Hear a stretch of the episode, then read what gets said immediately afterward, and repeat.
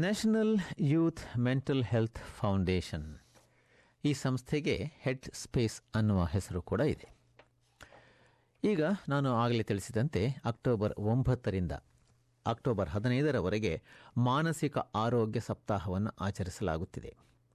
ಅಂದರೆ ದೇಶದಲ್ಲಿ ಮಾನಸಿಕ ಆರೋಗ್ಯದಿಂದ ನರಳುವವರ ಸಂಖ್ಯೆಯು ವರ್ಷ ವರ್ಷಕ್ಕೂ ಹೆಚ್ಚುತ್ತಿದೆ. ಇದು ಸರ್ಕಾರಕ್ಕೆ ಒಂದು ದೊಡ್ಡ ತಲೆನೋವು. ಆದರೆ ಎಷ್ಟೇ ಅಂದರೆ ಈಗಿರುವ ಅದೇ ಇದಕ್ಕಾಗಿ ಹಣವನ್ನು ತುಂಬ ತುಂಬ ಹೆಚ್ಚು ಹೆಚ್ಚಾಗಿ ವ್ಯಯಿಸಬೇಕಾಗುತ್ತೆ ವ್ಯಯಿಸಬೇಕಾಗತ್ತೆ. ಆದರೆ ಸರ್ಕಾರದ ಬಳಿ ಅಷ್ಟೊಂದು ಹಣ ಇರೋದಿಲ್ಲ ಅನ್ನೋದು ಯಾವಲು ಎಲ್ರಿಗೂ ಗೊತ್ತದು. ಯಾವತ್ತೂ ಇರೋಲ್ಲ ನಿಜ. ಆದರೆ ಇದಕ್ಕಾಗಿ ಹಲವಾರು ಸಂಘ ಸಂಸ್ಥೆಗಳು ಜೊತೆಯಲ್ಲಿ ಕೆಲಸ ಮಾಡ್ತಾ ಇವೆ. ಅದ ಅಂತಹ ಸಂಸ್ಥೆಗಳಲ್ಲಿ ಇದು ಒಂದು national youth mental health foundation. ಈ ಸಂಸ್ಥೆಯ ಒಂದು ವಿಶೇಷವೆಂದರೆ ಹದಿನ, ಹನ್ನೆರಡು ವರ್ಷದಿಂದ ಇಪ್ಪತ್ತೈದು ವರ್ಷದ ಈ ವಯೋಮಾನದಲ್ಲಿರುವಂತಹ ಯುವ ಜನಾಂಗಕ್ಕೆ ಸಹಾಯ ಮಾಡುವುದು ಈ ಸಂಸ್ಥೆಯ ಉದ್ದೇಶ. ಅದಕ್ಕೆ ಹೆಡ್ ಸ್ಪೇಸ್ ಅನ್ನುವ ಅನ್ವರ್ಥ ನಾಮ ಕೂಡ ಇದೆ. ಇದು ಕಾರಣ ಇಷ್ಟೇ. ಇದರ ಒಂದು ಅಧ್ಯಯನದ ಪ್ರಕಾರ ಈ ಸಂಸ್ಥೆ ಸಹಯೋಗತ್ವದಲ್ಲಿ ಸಹಯೋಗದಲ್ಲಿ ನಡೆಸಿದಂಥ ಒಂದು ಅಧ್ಯಯನದ ಪ್ರಕಾರ ಶೇಕಡ ನಲವತ್ತೈದರಷ್ಟು ಮಂದಿ ಈ ವಯೋಮಾನದಲ್ಲಿ ಇರುವವರಿಗೆ ತಮಗೆ ಆ ತರಹ ಕಾಯಿಲೆ ಇದೆ ಎನ್ನುವುದು ಕೂಡ ಗೊತ್ತಿರಲ್ಲ ಅಂತ. ಅದು ಬಹಳ ಆಘಾತಕಾರಿಯಾದಂಥ ಒಂದು ಸುದ್ದಿ. ಇದಲ್ಲದೆ ಅದರಲ್ಲಿ ಶೇಕಡ ಐವತ್ತರಷ್ಟು ಮಂದಿ ಅವರಿಗೆ ಸಹಾಯ ಬೇಕಾದಲ್ಲಿ ಆರು ತಿಂಗಳವರೆಗೂ ಕಾಯಬೇಕಾಗತ್ತಂತೆ. ಸೊ ಇದು ಅಧ್ಯಯನದಿಂದ ತಿಳಿದಿರುವ ವಿಷಯ. ಇದ್ರ ಬಗ್ಗೆ ಅದಕ್ಕಾಗಿ ಏನು, ಒಂದು ಜಾಗೃತಿಯನ್ನು ಉಂಟು ಮಾಡಿ ಒಂದಷ್ಟು ಅವರಿಗೆ, ಅಂಥವರಿಗೆ ಸಹಾಯವನ್ನು, ನೆರವನ್ನು ನೀಡುವುದಕ್ಕೋಸ್ಕರ ಈ ಸಂಸ್ಥೆ ಬಹಳಷ್ಟು ದುಡಿತಾ ಇದೆ. ಈಗ ಬನ್ನಿ. ಈಗ ಈ ಸಂಸ್ಥೆಯ ಕ್ಲಿನಿಕಲ್ ಪ್ರಾಕ್ಟೀಸ್ನ ಮುಖ್ಯಸ್ಥೆ ವಿಕಿ ರಿಯಾಲ್ ಅವ್ರ ಜೊತೆ ನಮ್ಮ, ನಾವು ಮಾತನಾಡಿದ್ದನ್ನು ನಿಮಗೆ ಸಾದರಪಡಿಸ್ತೇನೆ. ಅವರ ಮೂಲಕವಾಗಿ ಈ ಸಂಸ್ಥೆಯ ಬಗ್ಗೆ ಹಾಗೂ ಈ ಸಮಸ್ಯೆ ಎಷ್ಟು ಇದು ಬೃಹತ್ ಸಮಸ್ಯೆ ಆಗಿದೆ ಅನ್ನೋದ್ರ ಬಗ್ಗೆ ತಿಳಿದುಕೊಳ್ಳೋಣ.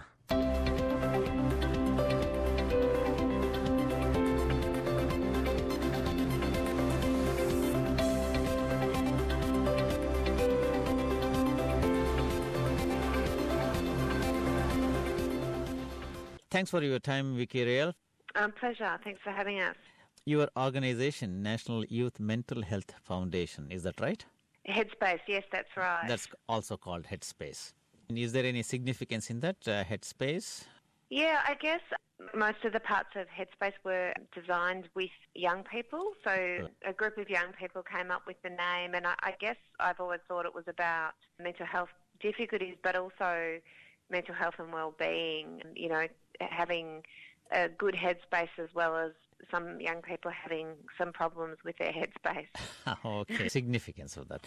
How acute is the problem of mental health among uh, the youth? It's a really big problem in Australia. Um, every in any given year, about one in four young people will have some kind of mental health problem. And I guess our recent research that we're publishing on for Headspace Day is that only half of those people will seek help, and half of them will wait at least six months to seek help. And that's because of cost of services and because they're not really sure that anything will actually work. That's pathetic, isn't it? Waiting for six months to get help. Yes, it's a big problem. And things can get much worse in that time, of course. Ah, of course. But uh, when you say youth, is there any age bracket which you work with? 12 to 25 is Headspace's age range. Ah, okay. And, um, but we also support family and friends of young people 12 to 25. What are the causes for the problem to be so acute among the youth? The reason, I guess, what research tells us is that it's very prevalent among young people because most of the major mental health problems can happen for the first time in that age range. I see. And I guess there's a whole range of other social and societal and cultural explanations that make sense of the high numbers in that age group. Oh, is it uh, across the population or among the migrant community it is significantly more or less? In the culturally and linguistically diverse groups, its numbers are different. Right. Certainly, there's no increased chance of mental health difficulties um, because of different ethnic or cultural backgrounds, but people who arrive through refugee experiences or asylum seekers may have a whole range of experiences which make them, which are very difficult and traumatic, which might make them more likely to have mental health problems. And I guess one of the things that we know is that also the way that I'm talking now, for example, for some cultures doesn't make any sense, that there's no appropriate translations for the language mental health problem or so it, different cultural and linguistic groups have different very different ideas about the kinds of things that I'm talking about. So we also need to make sense of it differently for different people of different backgrounds. I see. Because what we see in papers and all, they say, that especially the influx of these refugees, whatever that's happening, they have lots of mental problems, they say. Yes, and that's primarily because uh, my understanding of the refugee experience is because often the journey to get here or wherever they're going can be very difficult. Mm. Um, often they may have been in a very unsafe or dangerous situation before they left their country of birth. Right. And then sometimes they have very difficult experiences in detention centres on arrival. So Right. there's a whole range of ways that they they can have pretty awful experiences, which even though I guess they are escaping to hopefully a better life, the journey itself can really severely affect their mental health. Affect health. them mentally, isn't it? Yes. Yeah, that's true. It's a pity, but what sort of help is available here? Because your uh, organization uh, renders services to such people. What sort of services uh, do you offer then? So we have centres. There's about 95 right across Australia. So I see. they're in most sort of regional and urban areas. Um, and if you go to headspace.org.au, it's pretty easy to find out where all the centres are. Right, We also have a national online and telephone service called eHeadspace. right. And so if people can't near a physical centre, they can go online and get some help that way. Oh, I see. Is there an estimate of how many people are suffering like this in Australia? I don't have an estimated number, but it is one in four young people every in every year. So one So it's it's a lot of young people. It's it's a lot, yes. Yeah. Twenty five percent, isn't it? yes, yes, that's correct. because um, statistics say that fifty percent of sufferers are not able to seek help because of financial correct. constraints. You said that before. Yeah, that's right. That's right. Very dire circumstances, isn't it? Yes. How do you help these people? I mean, do you get sufficient funding from the government for this?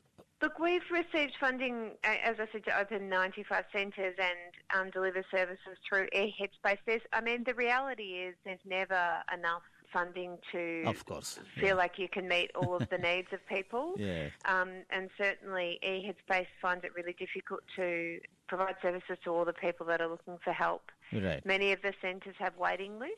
It, it is a big problem, and we have good government support, but it is a big problem. So, what does the government stand on this then? Well, the government have been very committed to Headspace. They had bipartisan support for over a decade. We've had video messages of support from Malcolm Turnbull and from Bill Shorten for Headspace Day, which is fantastic. And they're very keen on Headspace services and continuing to promote the mental health needs of young people. Oh, I see. And also, I, there is another figure which I was looking at uh, 45% don't believe they could be helped. Yes. Isn't it? So, which means uh, s- i- i- there is some education needed in this uh, respect? Absolutely, yes. I mean, I think it is really the sort of therapy, psychotherapy that we do, um, psychological help to that's provided to most people with mental health difficulties is is hard to understand if you've never had it. It, it makes sense that people don't know what it is that can happen, but certainly we need to do more and more education to let people know that the help helps. You mentioned that uh, it's a age group of 12 to 25. So, 12 is too young, which means they would still be in the high school education wise, isn't it? That's correct. Through the schools, is there any program which you're managing or uh, it, it's nothing to do with the school at all? It's not to do with the school. Certainly, Headspace has a. Um, we have a schools program, but it's specifically aimed at supporting schools after they've been affected by the tragedy of a suicide. And we, through the Headspace School Support Program, we also have very good relationships between the centres and schools. So we tend to work with schools so that we pick up as many young people um, that schools recognise as needing help. I see. Okay, uh, you mentioned suicide. Uh, suicide is a big problem here among uh, this age uh, group. Yes, absolutely. I mean, the numbers of youth suicide in this country are one of the highest in the world, Oh. and certainly there has also been some indication by the recent Australian Bureau of Statistics that their numbers are going up. It's a big problem, and it's a really unfortunate tragedy that affects many, many people, which is a, another reason that services like Headspace are so important. What can be done to improve these services? Well, I guess what we're talking about for Headspace Day on the 11th of October is people being aware of Yeah. Headspace services, um, raising awareness, and people can log on to headspace.org.au and donate money, Right. and that will help us help more young people. Can you say the uh, website uh, again, please? Yes, it's headspace.org.au. Okay, headspace.org.au. Yes. Is there any number which is uh, handy, which uh, people can call and uh, seek help? Yes, for to contact eHeadspace, it's 1 800 1 800 650 650 890. 890. So that is 1 800 650 890. That's correct. Yeah, it, it's a huge problem as as we It's can see that, problem, isn't yes. it? Yeah, it is. Yes. Especially the youth, if they are in such a big problem, that's that's really huge. Okay. Absolutely. Thank you so much for your time, Vikki Ryall. My So I appreciate that. Thanks for having us. And Thank thanks you. for supporting Headspace Day. Okay. Bye. Bye.